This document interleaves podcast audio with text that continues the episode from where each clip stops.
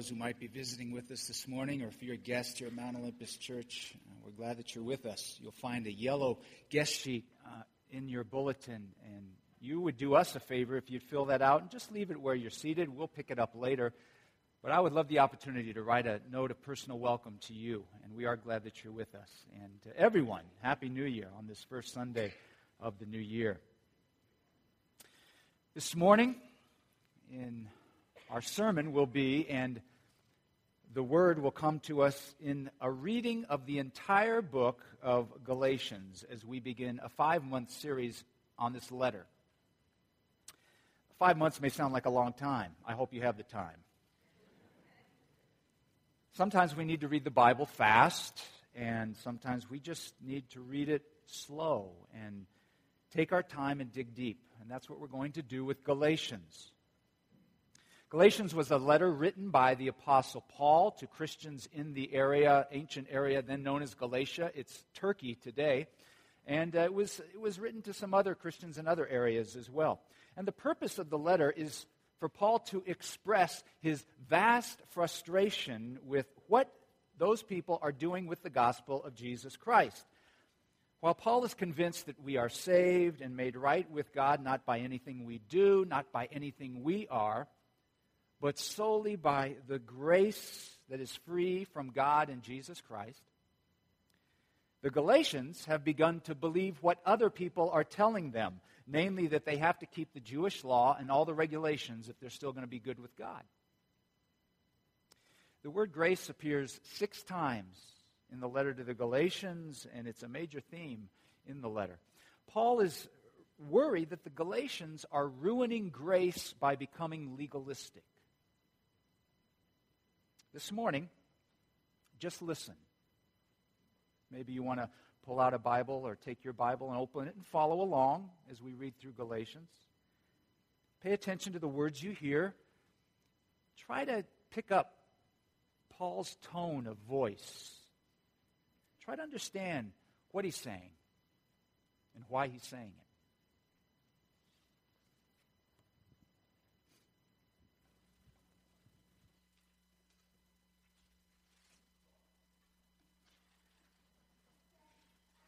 Paul, an apostle, sent not from men nor by a man, but by Jesus Christ and God the Father, who raised him from the dead, and all the brothers and sisters with me. To the churches in Galatia, grace and peace to you from God our Father and the Lord Jesus Christ, who gave himself for our sins to rescue us from the present evil age, according to the will of our God and Father, to whom be glory for ever and ever. Amen. I am astonished that you are so quickly deserting the one who called you to live in the grace of Christ and are turning to a different gospel, which is really no gospel at all. Evidently, some people are throwing you into confusion and are trying to pervert the gospel of Christ. But even if we or an angel from heaven should preach a gospel other than the one we preach to you, let them be under God's curse. As we have already said, so now I say again if anybody is preaching to you a gospel other than what you accepted, let them be under God's curse. Am I now trying to win the approval of human beings or of God? Or am I trying to please people? If I were still trying to please people, I would not be a servant of Christ. I want you to know, brothers and sisters, that the gospel I preach is not of human origin. I did not receive it from any man, nor was I taught it. Rather, I received it by revelation from Jesus Christ. For you have heard of my previous way of life in Judaism, how intensely I persecuted the church of God and tried to destroy it. I was advancing in Judaism beyond many my own age among my people and was extremely zealous for the traditions of my fathers. But when God, who set me apart from my mother's womb and called me by his grace, was pleased to reveal his Son in me so that I might preach him among the Gentiles, my immediate response was not to consult any human being. I did not go up to Jerusalem to see those who were apostles before I was, but I went into Arabia. Later, I returned to Damascus. Then, after three years, I went up to Jerusalem to get acquainted with Cephas and stayed with him fifteen days. I saw none of the other apostles, only James, the Lord's brother. I assure you before God that what I am writing you is no lie. Then I went to Syria and Cilicia. I was personally unknown to the churches of Judea that are in Christ. They only heard the report. The man who formerly persecuted us is now preaching the faith he once tried to destroy, and they praise God because of me.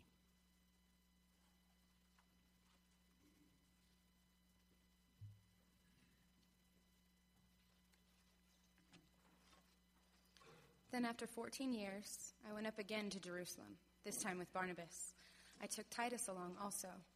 I went in response to a revelation, and meeting privately with those esteemed as leaders, I presented to them the gospel that I preach among the Gentiles. I wanted to be sure I was not running and had not been running my race in vain. Yet not even Titus, who was with me, was compelled to be circumcised, even though he was a Greek. This matter arose because some false believers had infiltrated our ranks to spy on the freedom we have in Christ Jesus and to make us slaves. We did not give in to them for a moment, so that the truth of the gospel might be preserved for you. As for those who were held in high esteem, whatever they were makes no difference to me. God does not show favoritism. They added nothing to my message. On the contrary, they recognized that I had been entrusted with the task of preaching the gospel to the uncircumcised just as Peter had been to the circumcised. For God, who was at work in Peter as an apostle to the circumcised, was also at work in me as an apostle to the Gentiles. James, Cephas, and John, those esteemed as pillars, gave me and Barnabas the right hand of fellowship when they recognized the grace given to me. They agreed that we should go to the Gentiles, and they to the circumcised. All they asked was that we should continue to remember the poor the very thing I had been eager to do all along. When Cephas came to Antioch, I opposed him to his face because he stood condemned. For before certain men came to James, he used to eat with the Gentiles. But when they arrived, he began to draw back and separate himself from the Gentiles because he was afraid of those who belonged to the circumcision group. The other Jews joined him in his hypocrisy, so that by their hypocrisy, even Barnabas was led astray. When I saw that they were not acting in line with the truth of the gospel, I said to Cephas in front of them all, You are a Jew, yet you live like a Gentile and not like a Jew. How is it then that you force Gentiles to follow Jewish customs? We who are Jews by birth and not sinful Gentiles know that a person is not justified by the works of the law, but by faith in Jesus Christ. So we too have put our faith in Jesus Christ, that we may be justified by faith in Christ and not by the works of the law because by the works of the law, no one will be justified. But if, in seeking to be justified in Christ, we Jews find ourselves also among the sinners, doesn't that mean that Christ promotes sin? Absolutely not. If I rebuild what I destroyed, then I really would be a lawbreaker. For, the, for through the law, I died to the law so that I might live for God. I have been crucified with Christ, and I no longer live, but Christ lives in me. The life I now live in the body, I live by faith in the Son of God, who loved me and gave himself for me. I do not set aside the grace of God. For if righteousness could be gained through the law, Christ died for nothing.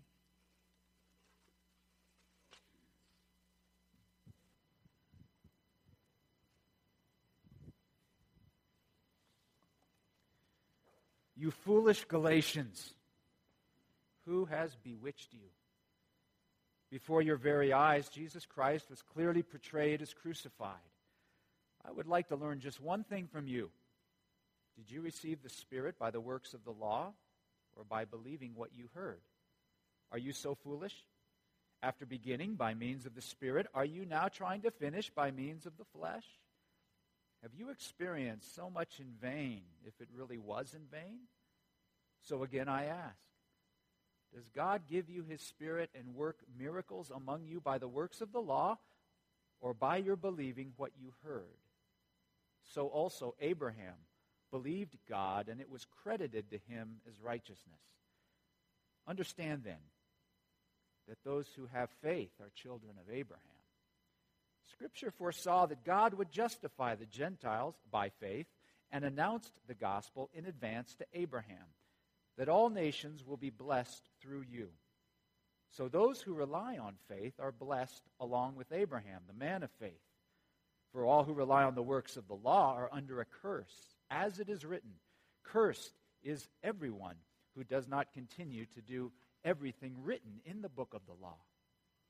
Clearly, no one who relies on the law is justified before God because the righteous will live by faith. The law is not based on faith. On the contrary, it says the person who does these things will live by them. Christ redeemed us from the curse of the law by becoming a curse for us. For it is written, Cursed is everyone who is hung on a pole. He redeemed us in order that the blessing given to Abraham might come to the Gentiles through Christ Jesus, so that by faith we might receive the promise of the Spirit. Brothers and sisters, let me take an example from everyday life. Just as no one can set aside or add to a human covenant that has been duly established, so it is in this case.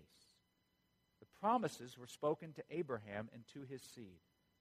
Scripture does not say, and to seeds, meaning many people, but and to your seed, meaning one person who is Christ.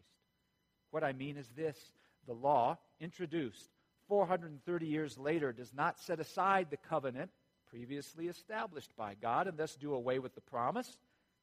For if the inheritance depends on the law, then it no longer depends on the promise.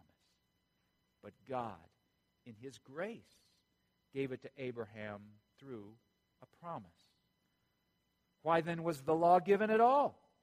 It was added because of transgressions until the seed to whom the promise referred had come. The law was given through angels and entrusted to a mediator. A mediator, however, implies more than one party, but God is one. Is the law, therefore, opposed to the promises of God? Absolutely not. For if a law had been given that could impart life, then righteousness would certainly have come by the law. But Scripture has locked up everything under the control of sin so that what was promised being given through faith in Jesus Christ might be given to those who believe. Before the coming of this faith, we were held in custody under the law, locked up until the faith that was to come would be revealed. So the law was our guardian until Christ came, that we might be justified by faith. Now that this faith has come, we are no longer under a guardian.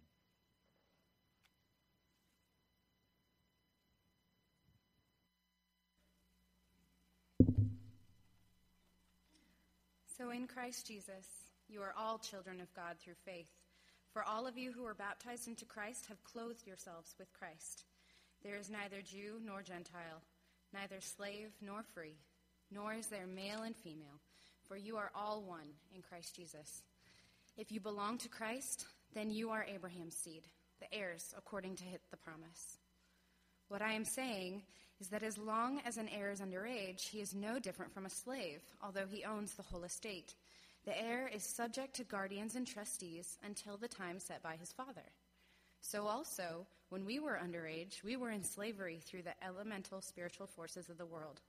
But when the set time had come, God sent his son, born of a woman, born under the law, to redeem those under the law, that we might receive adoption to sonship. Because you are his sons, God sent the Spirit of his Son into our hearts, the Spirit who calls out, Abba, Father. So you are no longer a slave, but God's child. And since you are his child, God has made you also an heir. Formerly, when you did not know God, you were slaves to those by nature, who by nature are not God's. But now that you know God, or rather are known by God, how is it that you are turning back to those weak and miserable forces? Do you wish to be enslaved by them all over again? You are observing special days and months and seasons and years. I fear for you that somehow I have wasted my efforts on you. I plead with you, brothers and sisters, become like me, for I became like you. You did me no wrong. As you know, it was because of an illness that I first preached the gospel to you. And even though my illness was a trial to you, you did not treat me with contempt or scorn. Instead, you welcomed me as if I were an angel of God, as if I were Christ Jesus himself. Where then is your blessing of me now? I can testify that if you could have done so, you would have torn out your eyes and given them to me. Have I now become your enemy by telling you the truth? Those people are zealous to win you over, but for no good. What they want is to alienate you from us, so that you may have zeal for them. It's fine to be zealous, provided the purpose is good, and to be so always, not just when I'm with you. My dear children, for whom I am again in the pains of childbirth until Christ is formed in you, how I wish you could, I could be with you now and change my tone, because I am perplexed about you. Tell me, you who want to be under the law, are you not aware of what the law says? For it is written that Abraham had two sons, one by the slave woman and the other by the free woman. His son by the slave woman was born according to the flesh, but his son by the free woman was born as the result of a divine promise. These things are being taken figuratively. The woman or women represent two covenants. One covenant is from Mount Sinai and bears children who are to be slaves. This is Hagar. Now Hagar stands for Mount Sinai in Arabia and corresponds to the present city of Jerusalem because she is in slavery with her children. But the Jerusalem that is above is free, and she is our mother. For it is written, Be glad, barren woman, you who never bore a child. Shout for joy and cry aloud, you who were never in labor, because more are the children of the desolate woman than of her who has a husband. Now you, brothers and sisters, like Isaac, are children of promise. At the time the Son was born according to the flesh, persecuted the Son born by the power of the Spirit. It is the same now. But what does Scripture say? Get rid of the slave woman and her son, for the slave woman's son will never share in the inheritance with the free woman's son. Therefore, brothers and sisters, we are not children of the slave woman, but of the free woman.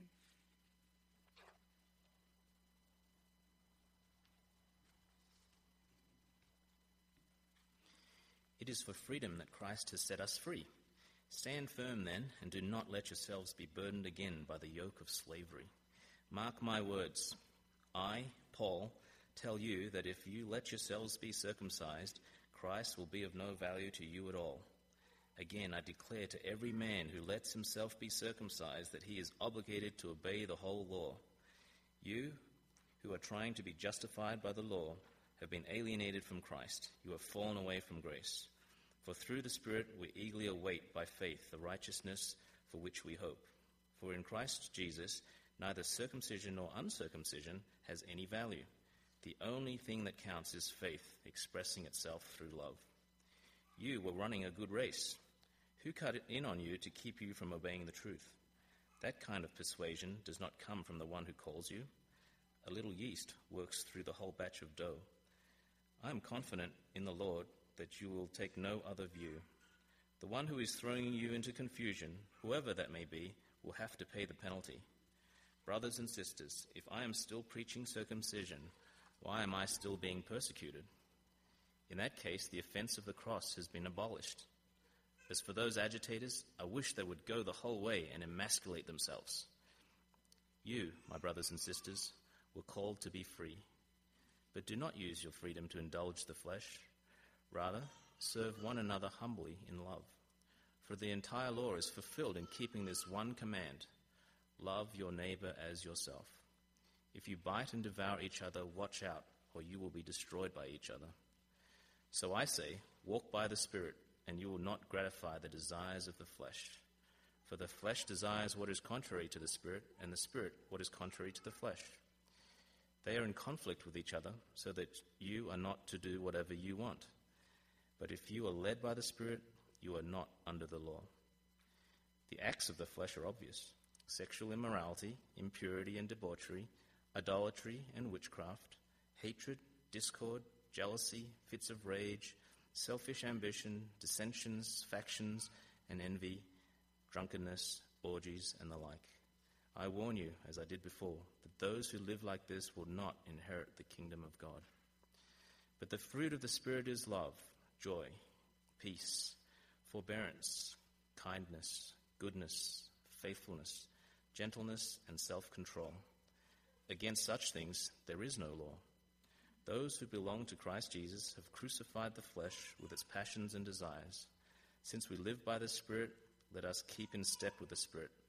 Let us not become conceited, provoking and envying each other.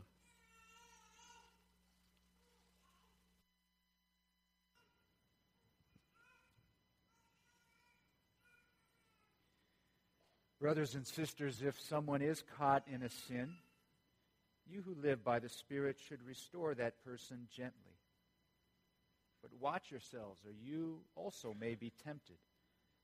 Carry each other's burdens, and in this way you will fulfill the law of Christ.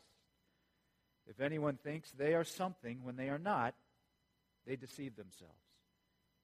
Each one should test their own actions. Then they can take pride in themselves alone without comparing themselves to someone else. For each one should carry their own load. Nevertheless, the one who receives instruction in the word should share all good things with their instructor. Do not be deceived. God cannot be mocked. A man reaps what he sows. Whoever sows to please their flesh, from the flesh will reap destruction. Whoever sows to please the Spirit, from the Spirit will reap eternal life.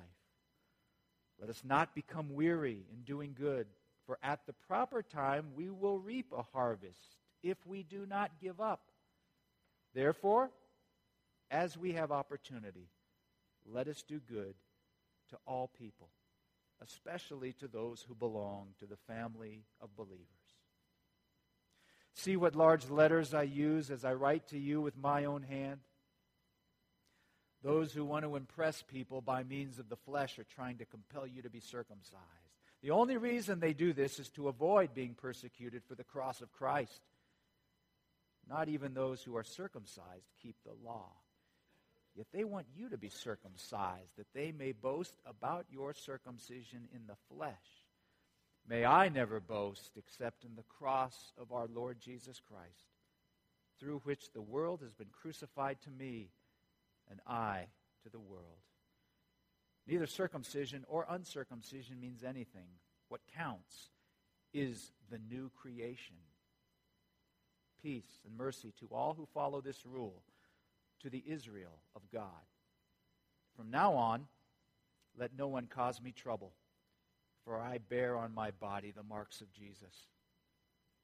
The grace of our Lord Jesus Christ be with your spirit, brothers and sisters. Amen.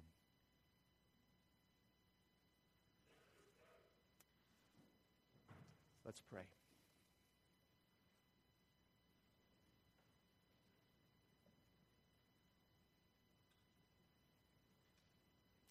God, we thank you that we have this letter from Paul. And now we ask in the days and weeks and months to come that you would help us to understand it. That we would indeed live by that spirit that he writes of. That we would live not by the law, but by the grace of the Lord Jesus Christ. Teach us what that means.